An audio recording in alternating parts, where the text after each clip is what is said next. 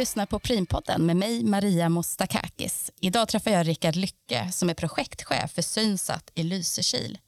Men vad är egentligen Synsat och hur bidrar Synsat till Preems omställning? Hej och varmt välkommen Rickard Lycke.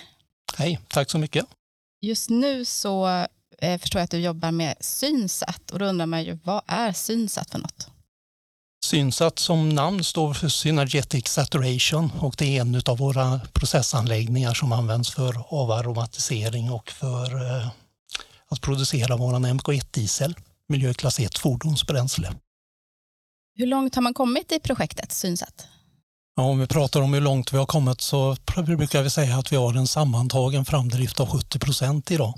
Och med en sammantagen framdrift så menas det då en kombination av hur långt man har kommit med konstruktionsarbete, inköp av material och även installationerna på fält. Pratar vi om Synsat-projektets olika delar så har vi då gjort klart vår konstruktion. Vi har köpt hem allt vårt material och har det tillgängligt här i Lysekil och vi är ungefär halvvägs in i projektet när det gäller installationerna. Och om man pratar lite mer om vad projektet innebär, vad är det egentligen konkret vi bygger om? Ja, det huvudsakliga arbetet med ombyggnationen är att bygga om vår befintliga synsattanläggning. Och det innebär bland annat att vi bygger om den så att den kan hantera våra nya förnybara varor på det. Det innebär att vi installerar en ny reaktor för att kunna ta om hand om den syre och det fosfor som finns i de förnybara råvarorna på det.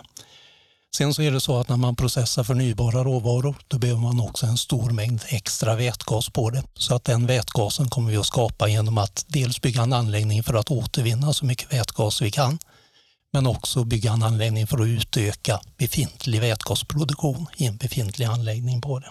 Vi kommer också att behöva utöka våra servicesystem. Bland annat så bildas det mycket vatten när man processar förnybara råvaror och vi kommer att bygga en anläggning som kan rena och ta hand om de här vattenmängderna som blir.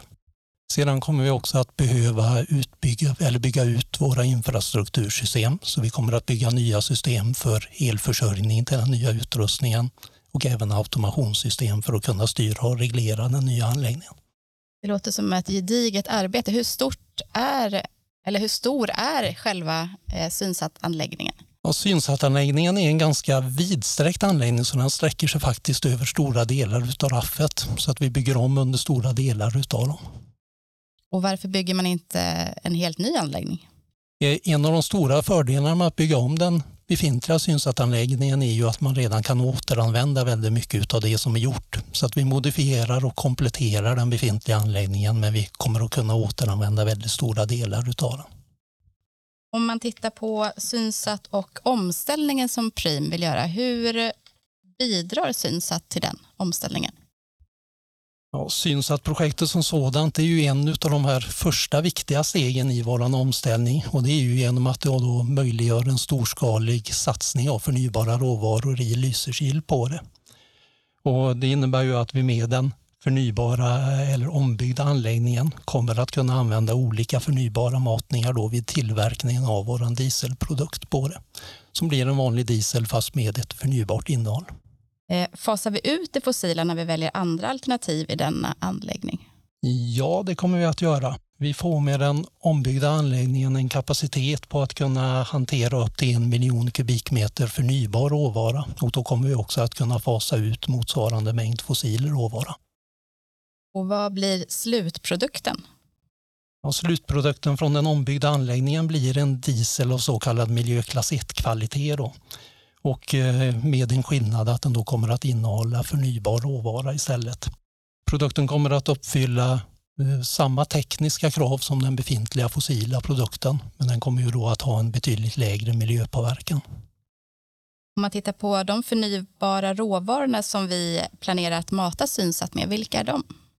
Ja, matningen kan bestå av lite olika förbehandlade råvaror som sagt. Och eh, bland annat är det då vegetabiliska oljor, råtalldiesel eller animaliskt fett. I grunden så är anläggningen designad för att köras med rapsolja men det finns som sagt en viss flexibilitet i detta. Vilka volymer pratar vi om då?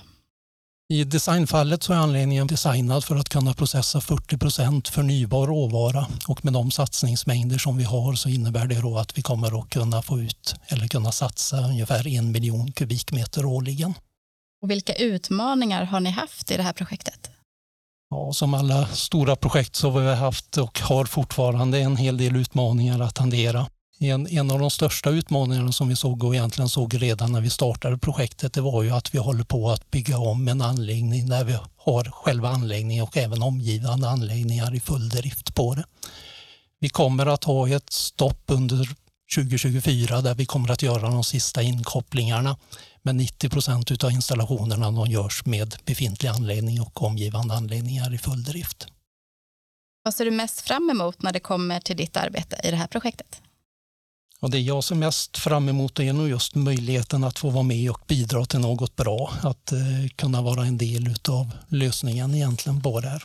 Eh, jag är själv väldigt stolt över våra omställningsplaner som vi har på Prim och att få en del av den är något som ger mig både energi och motivation tycker jag i mitt arbete.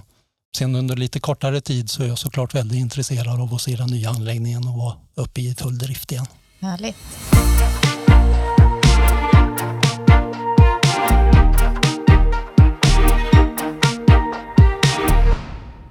Om vi tittar på hösten som kommer nu då. Vad händer då?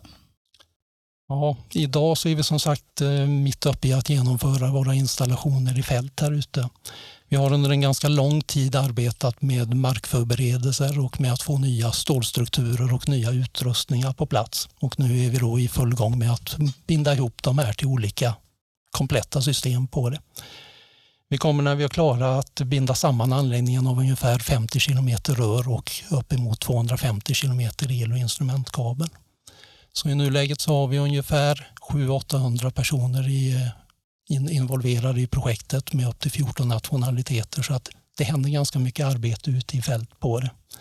Parallellt med genomförandena så har vi också påbörjat då uttestningar av anläggningar. Det är ett antal punkter som ska testas ut för att säkerställa att vi då har en kvalitets, eh, och kvalitetsmässig och säker anläggning när vi startar upp.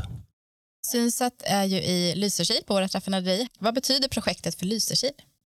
Ja, för Lysekil så innebär väl projektet bland annat att vi under byggnationstiden kommer att ha ett stort antal eh, entreprenörer och gästarbetare på plats här i Lysekil som då kommer att hjälpa oss med uppförandet av den nya anläggningen.